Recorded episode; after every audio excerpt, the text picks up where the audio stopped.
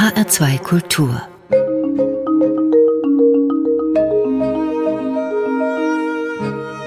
Doppelkopf mit Stefan Hübner. Gefeiert wird heute im HR2 Doppelkopf und zwar steht ein 50. Geburtstag an. Jetzt ist 50 natürlich noch kein Alter, aber die Institution, die in diesem Jahr ein halbes Jahrhundert alt wird, die ist eine ganz wichtige für die Forschungs- und für die Hochschulszene in Hessen. Frankfurt University of Applied Sciences heißt das Geburtstagskind und mit wem könnte man besser über diese Hochschule sprechen als mit dem Mann, der seit dem 1. September 2014 ihr Präsident ist. Herzlich willkommen, Professor Frank Dievernich. Ja, herzlichen Dank. Ich freue mich sehr, hier zu sein und vielleicht zu Ihrer Anmoderation. Das war wunderbar. Es ist natürlich auch ganz wichtig, diese Hochschule für die Stadt Frankfurt, natürlich auch noch als Ergänzung. Lassen Sie uns vielleicht erst einmal den Namen auflösen. Frankfurt University of Applied Sciences. Was verbirgt sich für einen Typ für eine Hochschule hinter diesem Namen? Also erstmal darf ich erklären, dass ich glaube, viele in Hessen, viele in Frankfurt den ursprünglichen Namen der Hochschule sehr gut kennen. Und das ist die ehemalige Fachhochschule Frankfurt gewesen. Seit 2014 heißt sie aber Frankfurt University of Applied Sciences. Und zwar in Referenz, dass der Hochschultyp, die Hochschulen für angewandte Wissenschaften, wie sie im Gesetz heißen, im Endeffekt sich weiterentwickelt haben. Und natürlich befinden wir uns immer in der Wissenschaft auch in einem internationalen Kontext. Und es ist viel einfacher, auch im internationalen Kontext zu erklären, dass man eine Hochschule für angewandte Wissenschaften ist und übersetzt eben die Universities of Applied Sciences. Und das kommt im Ausland sehr gut an, das kommt aber auch bei den Studierenden bei uns sehr gut an, die sagen, ja, da fühlen wir uns ein Stück weit auch heimischer, internationaler, breiter aufgestellt. Und das ist eigentlich die Erklärung zu diesem Namen. An einigen Stellen ist er immer noch ein bisschen sperrig, merken wir, aber mehr und mehr kommt er tatsächlich auch in der Bevölkerung an und das finden wir natürlich sehr schön. Und der Name kommt doch wahrscheinlich auch deswegen gerade bei den Studierenden gut an, weil sie ja auch eine sehr international aufgestellte Hochschule sind. Aus wie vielen Nationen kommen denn die Menschen, die bei Ihnen studieren und arbeiten insgesamt? Wir haben allein an unserer Hochschule Studierenden aus über 109 Nationen und darüber hinaus, und das zeichnet aus meiner Perspektive Frankfurt aus, auch sehr viele Menschen mit einem sogenannten Migrationshintergrund. Und wenn man sich da die Zahlen ein Stück weit annähernd anschaut, dann sind wir tatsächlich in Deutschland relativ spitze mit dieser heterogenen Zusammensetzung. Und deswegen spielt Internationalität für uns eine Rolle. Zum einen hier am Standort Frankfurt, weil wir viele auch internationale Firmen haben, aber eben auch mit den jungen Menschen, die international international ausgerichtet sind und die an vielen Stellen eben diesen internationalen Hintergrund schon mitbringen. Und das ist natürlich auch ein großer Schatz, dass die Menschen eben natürlich Englisch und Deutsch, das ist klar, aber eben meistens und überwiegend noch eine weitere Sprache mitbringen. Und der Gedankengang ist auch das noch mal ein Stück weit wirklich zu kultivieren, beispielsweise wenn ich an das Türkische beispielsweise denke, das nochmal zu spezifizieren in einem Wirtschaftstürkisch. Wie stellt sich denn die Szene der Hochschulen für angewandte Wissenschaft in, ja, auf ganz Hessen bezogen dar? Mit wie vielen Institutionen können Sie da zusammenarbeiten und ein Stück weit auch konkurrieren? Insgesamt sind es fünf Hochschulen für angewandte Wissenschaften. Und die haben eine Größe, wenn ich jetzt meine Hochschule, unsere Hochschule in Frankfurt mir anschaue, dann sind das 16.000 Studierende. Fulda ist ein wenig kleiner. Wir haben dann noch die Evangelische Hochschule in Darmstadt. Es gibt auch ein Verbund, dem wir uns angeschlossen haben. Das sind wir zusammen und wir versuchen zusammen gemeinsam Politik beispielsweise zu machen, die Entwicklung der Hochschullandschaft in Hessen voranzutreiben, politische Statements abzusetzen. Hier arbeiten wir in Hessen sehr eng miteinander.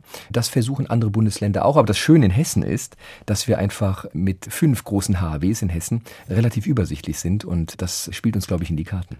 Und wenn die Frankfurt University of Applied Sciences in diesem Jahr ihren 50. Geburtstag feiert, steckt da schon die Information Information drin, dass diese Fachhochschulen, wie sie damals hießen, gewissermaßen im Nachhalt der 68er Bewegung entstanden sind. Und es gab bestimmte Motivationen, einen neuen Hochschultyp damals zu begründen. Was war das für eine Gemengelage, Frank Dievernich, aus der heraus sich die Frankfurt University damals entwickelte, 1971, um konkret zu sein? Ganz genau. Das ist eine DNA, die wir heute noch haben und spüren. Einer der wichtigen Leitplanken für uns ist das Thema Chancen durch Bildung.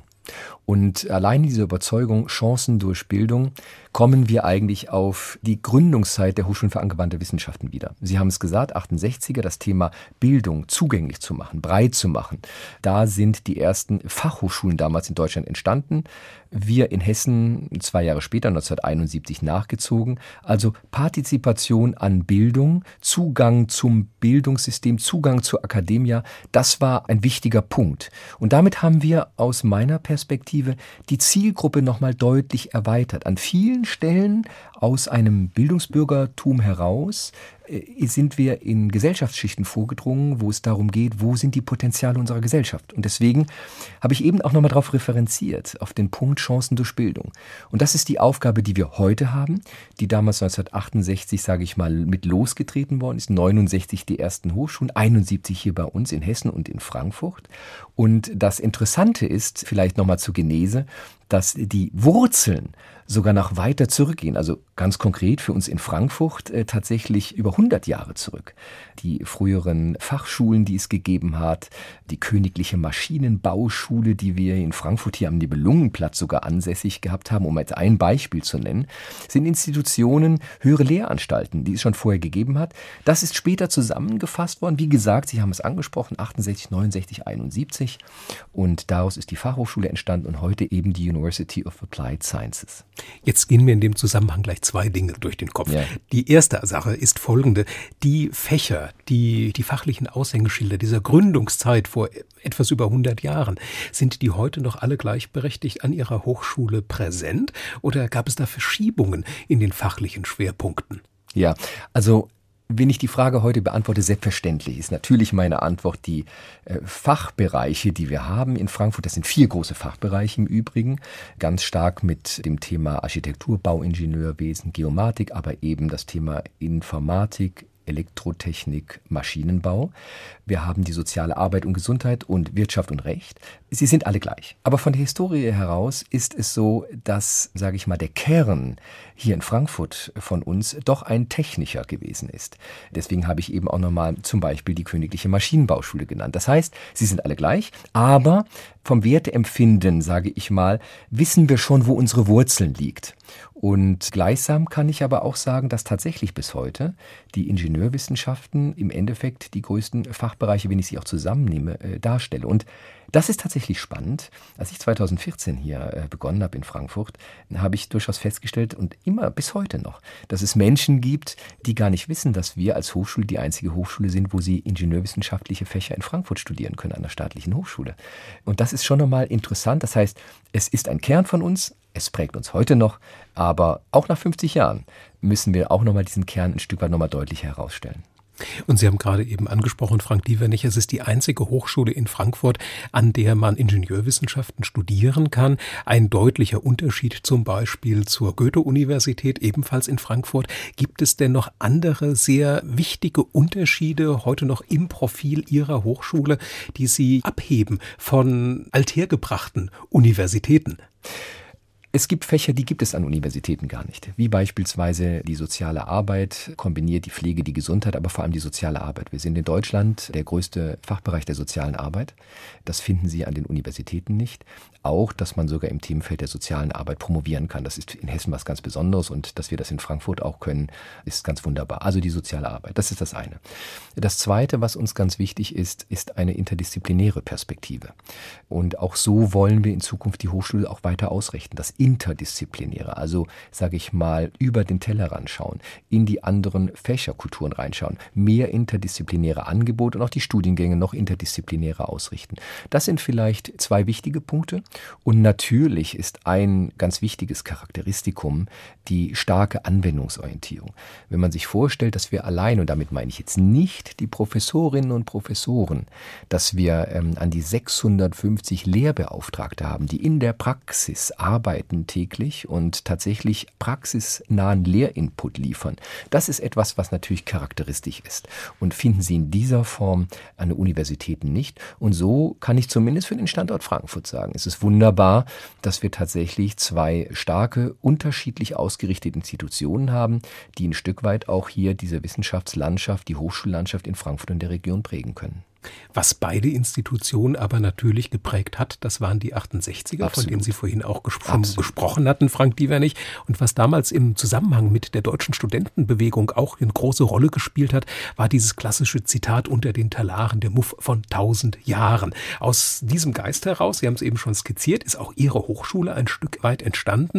An der Goethe-Universität hat das auch eine große Rolle gespielt, aber auch vor dem Hintergrund, dass man ja gegen das Erbe der NS-Zeit auch ein Stück weit Absolut. ankämpfen wollte wollte. Ist dieser Drang, diese Triebfeder heute bei Ihnen auch noch ein Thema an der Hochschule?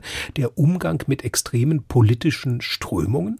Ja, ich glaube, dass wir oder unser Haus ganz sensibel darauf reagiert. Wir sagen, dieses Haus steht eindeutig gegen jegliche Form der Diskriminierung, jegliche Form des Rassismus. Und in der Geschichte dieser Hochschule ist das auch immer wieder ein Thema gewesen, das im Auge zu haben. Und insofern glaube ich, sind wir da wie Universitäten auch, die für diese Thematik äh, sensibel sind, sind wir wirklich Verfechter darauf zu achten, wie entwickelt sich Gesellschaft. Und wir haben ja die Diskussion auch im Haus. Wann fühlt sich jemand diskriminiert? Welche Rolle spielt Rassismus? Was passiert draußen in der Gesellschaft? Eine ganze Reihe an politischen Statements äh, kommen aus unserer Hochschule und von den Studierenden. Und da bin ich sehr glücklich. Das kann auch anstrengend sein, aber es ist richtig so. Um ein Beispiel zu nennen, wenn das Semester beginnt, ähm, besonders stark ist das immer im Wintersemester, wo circa zweieinhalbtausend, dreitausend Studierende beginnen. Wir stellen uns hin und rufen auch dafür auf, dass die Studierenden sich politisch engagieren, auch wenn das unangenehm sein kann, mal unbequem, aber wir möchten das, wir wollen das. Gesellschaftliches Engagement, Aufstehen gegen jegliche Form von Diskriminierung, Rassismus, wir rufen dazu auf und das finde ich wichtig und die Studierenden sollen sich auch politisch engagieren. Also das ist ein Punkt, den wir heute ganz stark haben und zu dem rufen wir auch auf. In diesem Jahr 2021 haben Sie natürlich auch zum Feiern aufgerufen, ja. zum Feiern des 50. Geburtstages in Ihrer Hochschule. Wie haben Sie denn letzten Endes in diesem Jahr feiern können? Ich könnte mir vorstellen, Corona hat Ihnen da auch manche eine Idee vereitelt, die Sie gerne umgesetzt hätten. Ja, Sie haben absolut recht. Wir hätten natürlich gerne richtig groß gefeiert und alle zusammen auf den Campus äh, über das Jahr verteilt einzuladen. Wir hatten ursprünglich gedacht, dass wir äh, Veranstaltungen machen zu unterschiedlichen, auch strategischen Themenschwerpunkte, die wir haben. Und alles auf unserem Campus sind immer in Präsenz. Das ging nicht, aber wir haben gesagt, man wird nun mal einmal in seinem Leben 50. Und das wollen wir auch feiern. Und dann haben wir die meisten Dinge online umgestellt. Aber wir haben dennoch Aktionen im Stadtbild gemacht. Wir haben gesagt, wir wollen zeigen, wer wir sind. Wir wollen das Wissen, was wir zum Beispiel bei uns im Hause haben, teilen. Wir haben beispielsweise eine Wissen-to-Go-Aktion gemacht, wo wir Würfel, Sitzwürfel produziert haben. Die sind mit einem QR-Code versehen. Die haben wir in der Stadt aufgestellt, die haben wir am Main aufgestellt, wenn Sie über die Brücken laufen beispielsweise. Und wenn Sie das ähm, einscannen, werden Sie weitergeleitet auf eine Seite, wo unsere ProfessorInnen Kurzvorlesungen machen, so drei, vier Minuten zu spannenden Themen. Und wir haben gesagt, wir wollen das Wissen aus der Hochschule in die Gesellschaft tragen. Das war eine wichtige Geschichte. Wir wollten ein bisschen feiern, auch mit der Stadt und zeigen, dass es uns gibt, dass wir 50 Jahre alt geworden sind. Und insofern sind wir dankbar, dass wir gemeinsam mit dem RMV beispielsweise jetzt eine Straßenbahn haben, äh, wo äh, steht, Endstation ist Zukunft. Da wollen wir hin. Also auch das haben wir gezeigt. Aber wir haben auch für uns zwei ganz wichtige Dinge gemacht. Wir haben in einem kleinen Rahmen, sofern das jetzt möglich war, ein Festakt gemacht, wo wir die Inhalte, wer sind wir als Hochschule, ein Stück weit in die Stadtgesellschaft kommuniziert haben, also für Externe eine Veranstaltung gemacht haben, damit sie sehen, boah, das ist doch eine tolle Hochschule und wie kann ich mit der noch öfters zusammenarbeiten? Also unsere Arme sind auf und wir haben zum Beginn des Semesters ein Fest der Kulturen veranstaltet und das zahlt wieder ein auf das Thema Vielfalt. Vielfalt stärkt, denn das ist auch im Endeffekt eine Haltung. Und das Fest der Kulturen hat dazu geführt, dass wir endlich tatsächlich nach anderthalb Jahren wieder Studierende, da konnten wir es, Studierenden auf dem Campus haben, gemeinsam gefeiert haben, unterschiedliches Essen angeboten haben. Und das war nach anderthalb Jahren etwas ganz Wunderbares. Und dennoch kann ich mir vorstellen, Frank Dievernich, dass Sie da sehr spontan zum Teil sein mussten, sehr spontan auch umentscheiden mussten, wie Konzepte ja dann, ich sag mal, Corona-konform umgesetzt werden am Ende.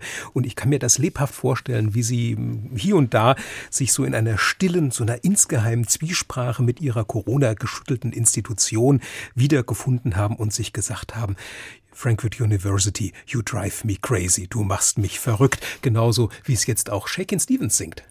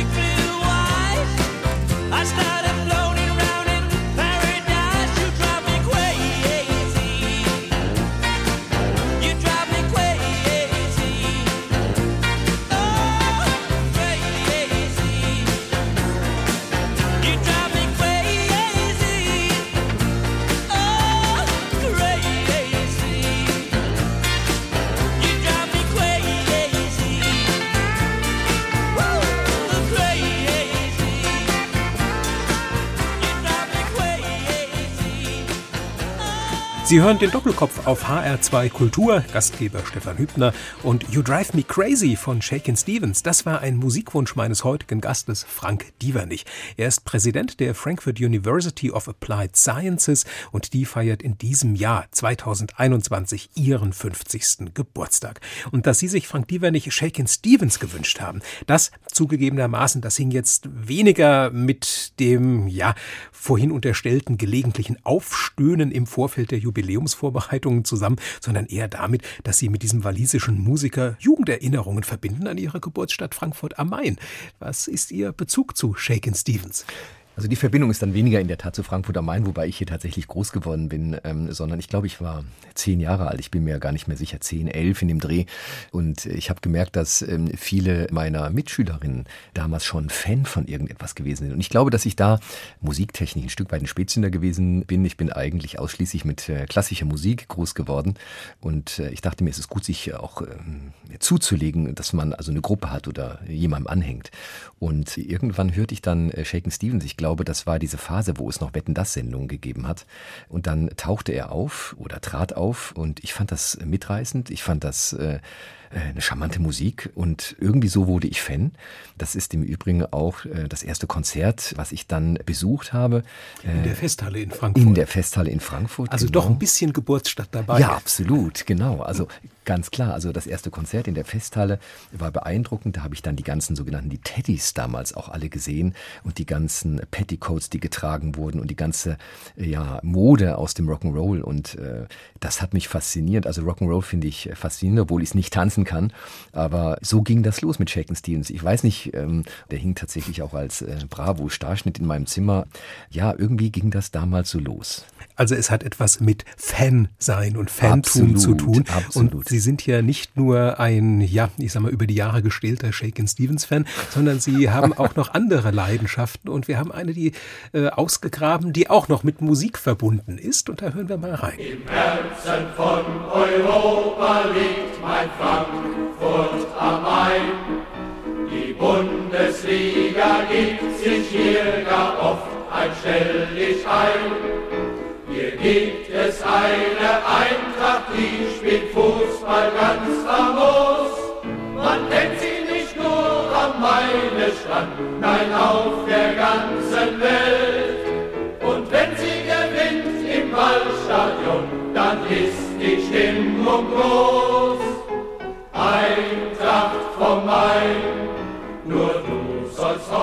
Sie verpassen jetzt, liebe HR2 Doppelkopfhörerinnen und Hörer, ein eindrucksvolles Bild. Frank Dievernich, mein Gast heute in dieser Sendung, dirigiert Eintracht am Main stumm mit. Sie sind ein großer Eintracht-Fan, nicht wahr?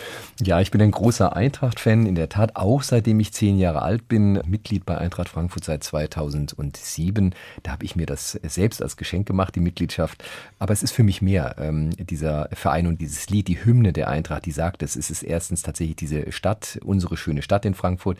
Es ist ein internationaler Bezug. Sie heißt ja auch nicht im Herzen von Hessen, sondern sie heißt im Herzen von Europa. Und da ist schon wieder dieser Bezug, der für mich gilt, der für meine Hochschule gilt. Und ich liebe diesen Verein, weil der Verein ein Teil dieser Stadt ist und ich finde diese Stadt so wunderbar, weil sie so viel hat an Potenzial, so viel sich entwickelt hat. Sie sieht so anders aus, als ich 1970 geboren bin. Als ich Kind war 1980, sah diese Stadt komplett anders aus. Sie ist eine Stadt im dauernden Werden. Und ähm, dieses sich entwickeln ist das Thema, glaube ich, dieser Stadt und die Eintracht, die mittendrin irgendwie alles verbindet. Äh, also ich liebe diese Stadt, ich liebe diesen Verein und das ist eine schöne runde Sache. Im wahrsten Sinne des Wortes, wenn man sich den Fußball jetzt bildlich Absolut. vorstellt. Und Sie sind ein Bembel-Beduine.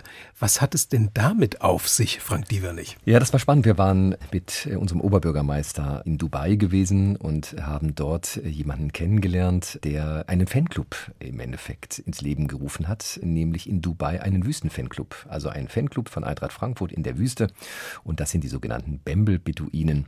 Und Bembel-Beduine zu sein, ist eigentlich Eintracht-Fan zu sein. Und insofern bin ich vor allem Eintracht-Fan und freue mich, dass ich gefragt wurde bei den Bendel-Beduinen auch mitzumachen.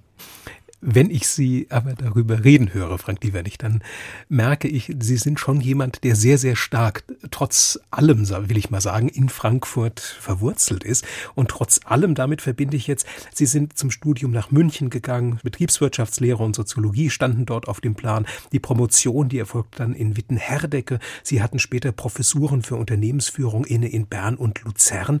Nach all diesen Ortswechseln hatten Sie eigentlich immer da in dieser Zeit auch diesen Wunsch, nochmal nach Frankfurt zurückzukehren oder haben Sie sich ganz woanders in der Welt gesehen? Na, erstmal gar nicht. Also erstmal glaube ich, ich bin mit 18, mit 19 weggegangen aus Frankfurt, als ich hier Abitur gemacht habe und bin dann nach München gegangen. Und das war so diese Lust auf etwas Neues und ein Stück weit in Anführungsstrichen auf die große Welt, etwas anderes zu sehen. Später auch dann die Leidenschaft Berlin, eine fantastische Stadt, in der ich gelebt habe, in der Schweiz. Also überall Elemente, die waren toll. Und in der Tat, erst im Alter von 40 spürte ich, was das Wort Heimat bedeutet. Ich kannte vorher das Wort, aber es war für mich emotional nicht aufgeladen. Und mit 40 ist plötzlich genau dieses Heimatgefühl entstanden. Und ich sag mal etwas ganz Seltsames.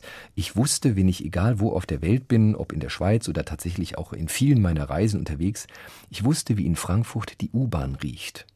Und das ist ein ganz besonderer Geruch. Und ich habe manchmal das Gefühl, wenn ich mich durch Frankfurt bewege, dann ist das ein, ein Autopilot. Ich habe in Berlin gelebt, in anderen Städten, ich kenne die auch, aber der Autopilot, sich einfach wie ein Fisch in einer Stadt zu bewegen, das habe ich nur hier. Und ich finde, ich gehöre einfach hierhin. Ich liebe diese Stadt. Aus dieser Stadt kann so viel gemacht werden. Man muss es nur anpacken. Und ähm, ja, das ist meine Heimat als Sie dann in Ihre Heimatstadt gekommen sind, um an der Frankfurt University etwas ja. anzupacken, mit ja. all diesen Erfahrungen, beispielsweise eben als Professor für Unternehmensführung im Gepäck. Und Sie haben ja eine ähnliche Professur auch jetzt an der Frankfurt University inne. Hatten Sie da das Gefühl, dass Sie mit Ihren ganzen ja, Vortätigkeiten, Vorkenntnissen da der richtige Mann an der richtigen Stelle waren? Ich meine, Sie waren ja auch in der Unternehmensberatung tätig. Sie sind sogar immer noch als systemischer Business Coach und Lehrtrainer tätig. Das hört sich für mich so an, als ob Sie da sehr selbstbewusst und auf einer ziemlich soliden Basis ans Werk gehen konnten. Also, wenn man neu in eine Organisation kommt und in diesem Fall die Frankfurt University for Applied Sciences, da können Sie überhaupt gar nicht das Gefühl haben, ob Sie der richtige Mann sind, sondern Sie müssen als erstes, und das habe ich versucht äh, so zu tun, die Organisation überhaupt kennenlernen. Sie müssen ein Gefühl bekommen, denn jede Organisationen sind Kulturen eigene Organisationskulturen haben sie.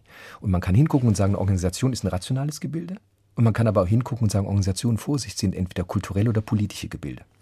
Und mit dieser Perspektive haben sie eine ganz schöne Demut. Sie wollen nämlich verstehen, wie eine Organisation funktioniert.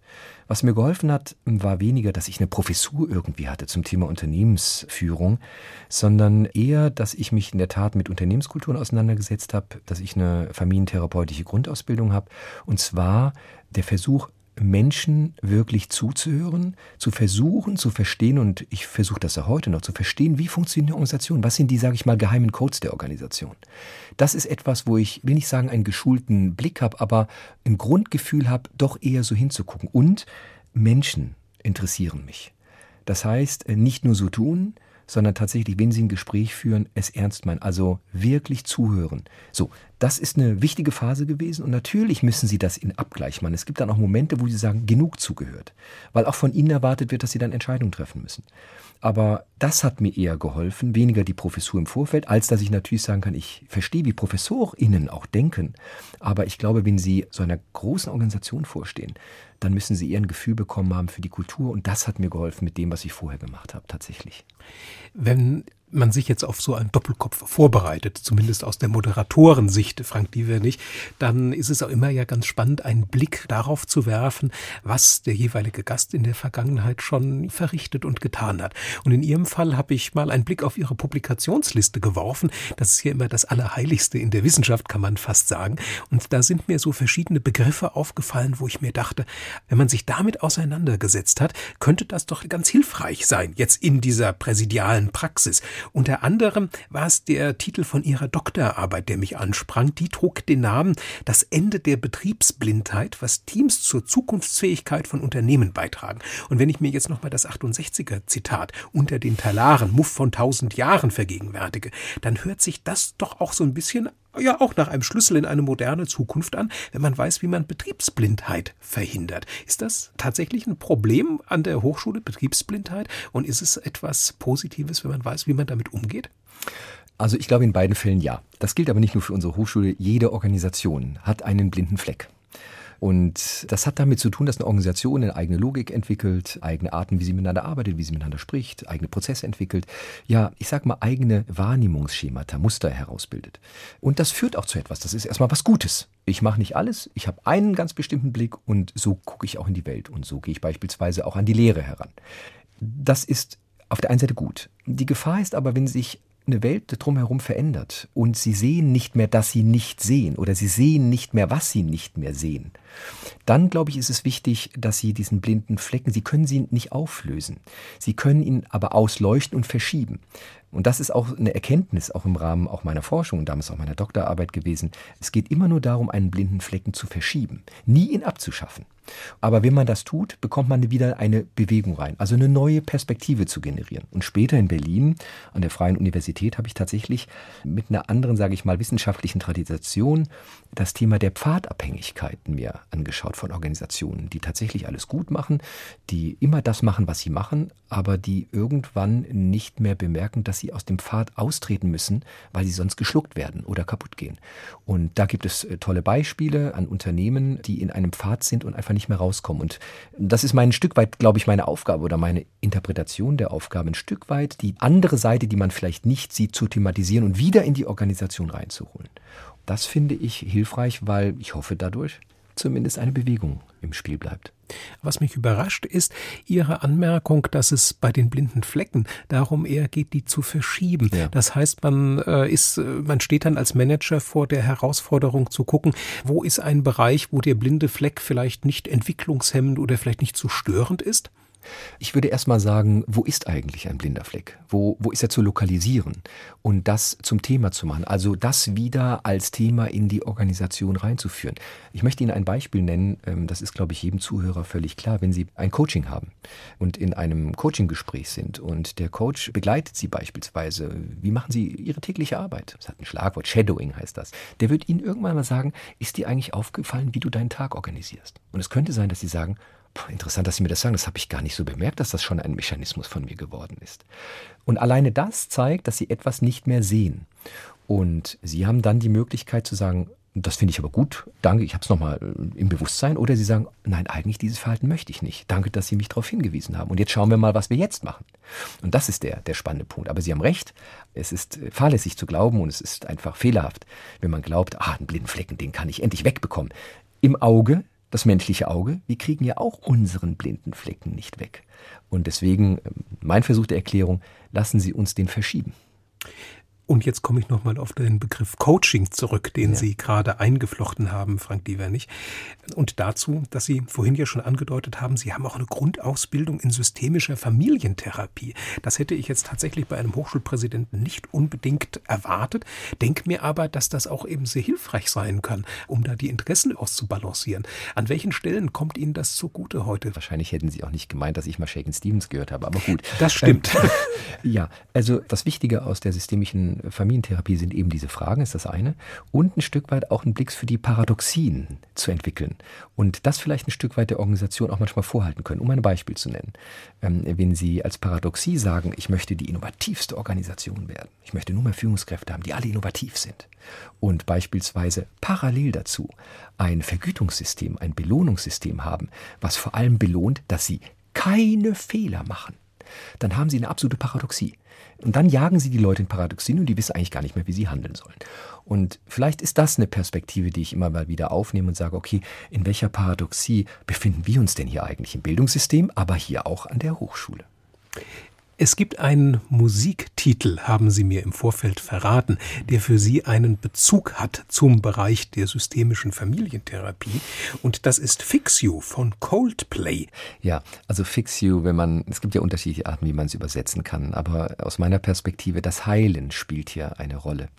Also ähm, ob das nun in Liebeserfahrungen sind, äh, an den Stellen im Leben, wo Kränkungen entstanden sind, wo Trauer entstanden ist. Heilen ist ein ganz wichtiges Wort. Und ich glaube, dass man in vielen Organisationen vieles heilen muss. Ich glaube, dass äh, Organisationen oft eine Ansammlung von vielen Verletzungen sind, neben vielen anderen Dingen. Man kann Organisationen auch anders beschreiben. Aber ich glaube, dass sie durchaus auch ein Fundus sind von Verletzungen und Organisationen erinnern sich dran.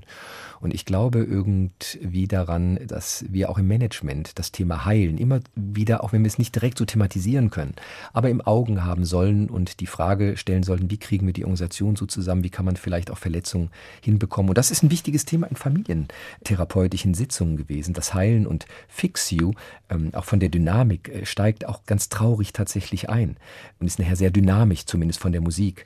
Und diese Kombination hat mich einfach sehr berührt. Und im Übrigen wenn ich das sagen darf. Ich habe ja sehr viel Laufwettbewerbe auch gemacht, auch zumindest in meiner Schweizer Zeit.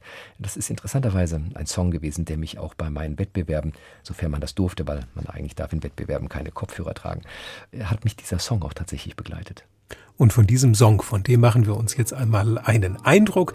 Als zweiten Musikwunsch von Frank Dievernich im HR2 Doppelkopf Fix You von Coldplay.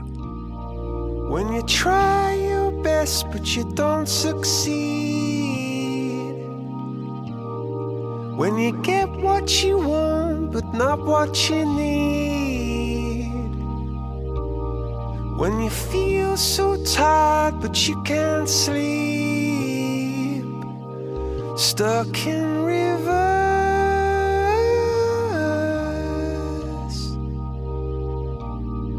And the tears come streaming down your face.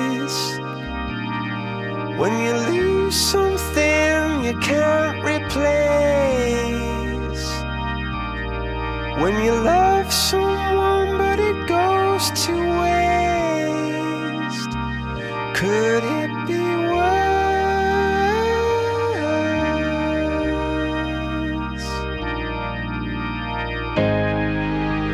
Lights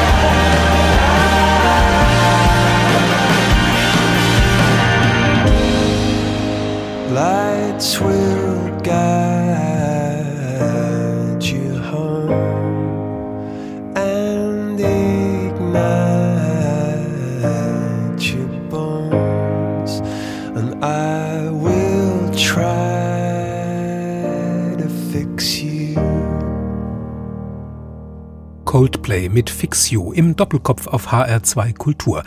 Heute mit Stefan Hübner als ihrem Gastgeber und als Gast Professor Frank Dievernich, Präsident der Frankfurt University of Applied Sciences.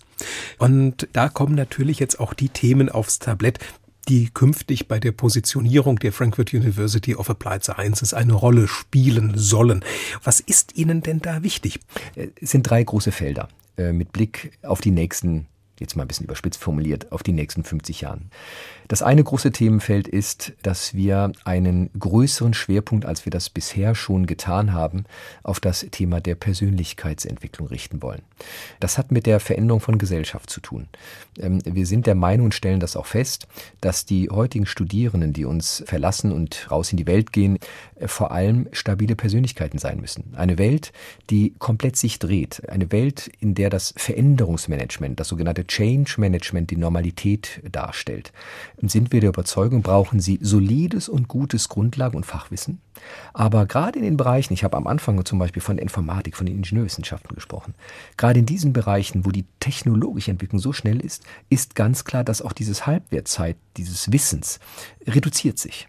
Und sie müssen aber einen Gegenpol schaffen, um die Leute stabil auszurichten. Und da werden wir einen Fokus drauf ausrichten. Es geht um das Thema ehrenamtliches Engagement, zivilgesellschaftliches Engagement, das in der Lehre zu integrieren. Es geht darum, Meditation anzubieten, um sich fokussieren und konzentrieren zu können. Es geht um Elemente wie Ausdrucksfähigkeit, Präsentationsvermögen, Reflexionsvermögen. Das Thema, wie gehe ich mit Medien um im Rahmen einer Digitalisierungswelle, die die Gesellschaft umspült. Was ist ernst zu nehmen und was ist nicht ernst zu nehmen? Das sind Themen, die benennen wir als überfachliche oder neudeutsch als Future Skills. Und da machen wir einen großen Schwerpunkt, weil wir sagen, wir wollen die HAW werden, wo man BWL in Deutschland überall studieren kann, um ein Beispiel zu nennen. Aber Sie sagen ganz bewusst als Studierende, aber in Frankfurt, da ist ein Schwerpunkt zusätzlich auf der Persönlichkeitsentwicklung. Also das ist der eine große Schwerpunkt. Und es kommen noch zwei dazu. Und es kommen noch zwei dazu. Der zweite große Punkt ist, wir wollen komplett auf die Karte der interdisziplinären Forschung setzen. Wir sind der Ansicht, dass die Lösungen, die die Praxis braucht, aus interdisziplinären Perspektiven entstehen. Und dafür haben wir das Host gegründet, das House of Science and Transfer mit einem eigenen Standort, wo wir wissenschaftlichen Mittelbau, wo wir die Professoren zusammenziehen, wo wir eine Anlaufstelle auch für die Stadt Frankfurt, für die Wirtschaftsförderung sein möchten, für Unternehmen, die sagen, wir möchten mit der Hochschule zusammenarbeiten, weil wir interdisziplinäre Lösungen brauchen. Das ist der zweite Punkt. Und der dritte Punkt, das ist das Thema, dass wir uns in der wissenschaftlichen Weiterbildung ganz stark und neu ausrichten möchten, wirklich auch ein Partner für diese Stadt und die Region sein zu wollen. Also wenn Menschen sagen, Mensch, ich war jetzt 15 Jahre im Betrieb, ich muss aber jetzt auch ein aktualisiertes Wissen über Digitalisierung, über das Thema Architektur etc. brauche ich, dann gehe ich an die Frankfurt University und mache wissenschaftliche Weiterbildung. Das ist uns ganz wichtig und es gibt den Kompetenzcampus und äh, das kann man sich auch anschauen und sich dort einschreiben. Das sind die drei großen Felder, in denen wir uns in den nächsten Jahren bewegen werden und verändern. Und Sie haben mir im Vorgespräch verraten, Frank Gievernich, dass Sie auf Ihre Institution auch gerne einmal durch Brillen hindurch blicken möchten, die ansonsten ja vielleicht nicht so unbedingt in einen Zusammenhang mit dem Management von Hochschulen gebracht werden. Sie haben da zum Beispiel gesagt, Sie würden gern mal aus so einer spielerischen Perspektive drauf gucken. Sie würden vielleicht auch mal durch die Brille der Irritation oder des Zweifels auf die Hochschule schauen wollen oder durch die Brille ja mit den Gläsern Emotion und Intuition. Was versprechen Sie sich denn von einem solchen Vorgehen und wie könnte das in der Praxis schlussendlich aussehen? Ja, da kommen wieder, glaube ich, zwei Dinge zusammen, auch über die wir schon gesprochen haben. Das ist so der Versuch, einen blinden Flecken der Organisation zu verschieben, die Organisation anzuregen. Und es ist der Gedankengang, was ist eigentlich Management? Und was ist eigentlich ein gutes Management für Organisationen oder für allgemein größere und überhaupt für Organisationen? Was ist Management? Und die einen sagen, Management hat damit zu tun, darauf zu achten, dass alles seinen geregelten Gang geht etc. Also organisieren ist das eine. Aber es gibt andere Perspektiven zu sagen, naja, vielleicht muss Management immer wieder auch Organisation irritieren. also stören, damit die Organisation sich damit auseinandersetzt und sagt, ah, das ist nochmal eine Irritation für uns, wie gehen wir damit um, wie arbeite ich damit? Das ist aus meiner Perspektive etwas Wichtiges, ähm, Management anders zu sehen. Und mit dem Spiel, das habe ich tatsächlich Ihnen auch gesagt, wo ich gesagt habe, wir tun immer so, als ob Management immer so rational ist. Und ich glaube, dass es Organisationen an vielen Stellen gut tun würde, wenn sie eine Form von Lockerheit an den Tag legen.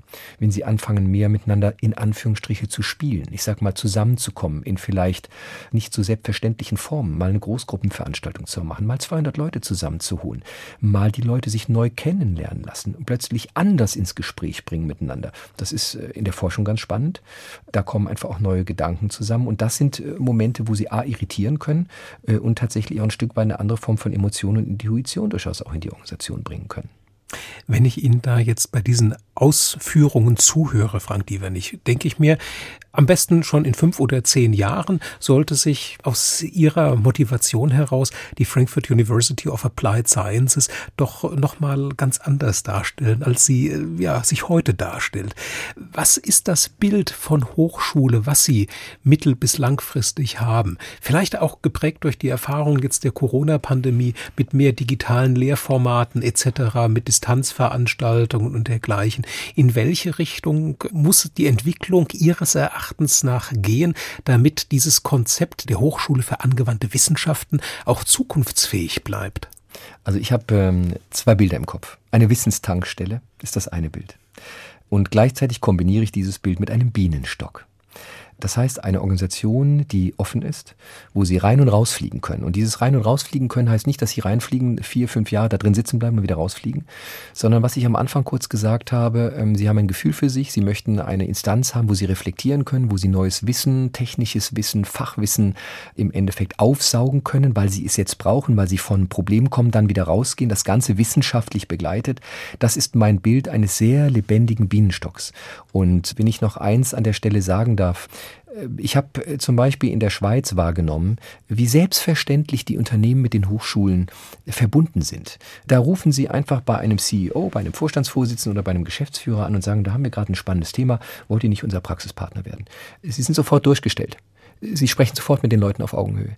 Und ich wünsche mir tatsächlich, dass wir in Deutschland in der Region, in Frankfurt, in eine äh, wirklich selbstverständliche Weiterbildungskultur gelangen werden, wo die Frankfurt University der praxisorientierte Bienenstock ist, wo sie ihr Wissen veredeln können, aufsaugen können, weiterentwickeln können, rausfliegen können, wieder zurückkommen. Im Endeffekt ein moderner Katalysator. Und vielleicht auch, das gehört auch dazu, vielleicht an der einen oder anderen Stelle auch ganz schön anzusehen als Organisation. Bis wann dürfen, wollen Sie mit an Bord der Frankfurt University bleiben als Ihr Präsident? Na, erstmal darf ich tatsächlich bis 2026 Präsident bleiben. Was dann in 2026 ist, ich habe ja ein paar Punkte gerade genannt, wo wir hinwollen. Und dann ist tatsächlich alles äh, denkbar. Aber ähm, das muss man dann sehen. Also ich könnte mir vorstellen, das Wollen ist groß. Wichtig ist, dass man die Fantasie hat, dass man eine Organisation mit den Mitarbeitern, mit den Kolleginnen weiterentwickeln kann. Und dann, glaube ich, ist da kein Limit zu setzen. Aber erstmal demütig sein bis 2026 und seinen Job gut machen. Gibt es etwas, was Sie sich in den nächsten Jahren gerne noch erschließen würden? Oh mein Gott, ich denke mal ein bisschen größer. Ähm, eines Tages, äh, zumindest, ich glaube, das wäre eine irre große Hürde für mich, würde ich mich mal tatsächlich an das belletristische Schreiben heranwagen. Das ist tatsächlich eine richtige Herausforderung. Und natürlich, ähm, ich liebe diese Welt sehr und es ist ein Geschenk, auf dieser sein zu dürfen. Es gibt tatsächlich noch einiges an Länder, die ich gerne sehen möchte. Also Reisen ist mir wichtig, aber sich auch einbringen gesellschaftlich, was tun, auch in der Stadt, auch politisch und diese Stadt weiterzuentwickeln. Hier gibt es viele Probleme und ähm, ich würde mich einfach gerne einbringen. Bezogen auf das Schreiben, da haben Sie an anderer Stelle geäußert, Sie würden es gern mal mit einem Roman versuchen, weil das Ihnen das Gefühl geben könnte, darin all die Leben zu leben, die Sie ansonsten nicht leben können. Was vermissen Sie denn an Leben? Ich glaube, es geht nicht um ein ganz bestimmtes Leben, was ich vermissen würde, sondern ich finde faszinierend, wie Schauspieler es schaffen, in völlig unterschiedliche Persönlichkeiten reinzugehen, ohne dass die natürlich das selbst sein möchten. Ob sie nun Gewalttäter sind beispielsweise, Familienväter, nicht Familienväter sind. Es gibt so verschiedene Rollen. Aber sich reinzuversetzen in eine andere Rolle und das wirklich zu fühlen und durchzudeklinieren, wie würde ich mich verhalten, wenn ich jemand bin, der, keine Ahnung, ein Autist beispielsweise wäre. Da gibt's ja auch wunderbare Filme dazu. Also dieses Reinsetzen in die andere Welt und dann in auch ein anderes Fühlen zu kommen. das ist eigentlich ein Selbstexperiment. Und auf dieses Selbstexperiment äh, bin ich einfach neugierig. Gibt es einen Ort, an dem Sie dieses Selbstexperiment gerne wagen würden? Oh ja. Südostasien kann ich mir äh, sehr gut vorstellen, äh, ist eine Option. Ich habe lange darüber gesprochen. Für mich auch Italien könnte es sein. Das hat so einen romantischen Gedanken, den trage ich seit 20 Jahren mit mir rum. Vielleicht ist es auch manchmal gut, dass ein Gedanke nur ein romantischer bleibt. Dann hat man ihn wenigstens und man trägt ihn weiter. Aber genauso irgendwie an einer Steilküste, auch im Norden Europas, wo man einfach sich fokussieren kann. Einen Blick in eine Weite, und dann mit sich und seinen Gedanken sich auseinanderzusetzen. Ja, das ist es. Und wir sind an dieser Stelle schon an dem Punkt angelangt im heutigen Doppelkopf auf HR2 Kultur, wo wir den Blick so langsam in die Weite des weiteren Programmes werfen müssen. Einen Musikwunsch haben Sie uns noch mitgebracht, Frank Dievernich, und der passt ziemlich gut zu Ihren Romanplänen, zu Ihrer Leidenschaft für Asien. Was haben Sie ausgesucht und warum? Ja, ich habe von Jim Brickman ein instrumentelles Stück ausgesucht. Es heißt Journey, die Reise. Und ich bin ganz zufällig drauf gestoßen. Es war ein, einer der zauberhaften Momente im Leben.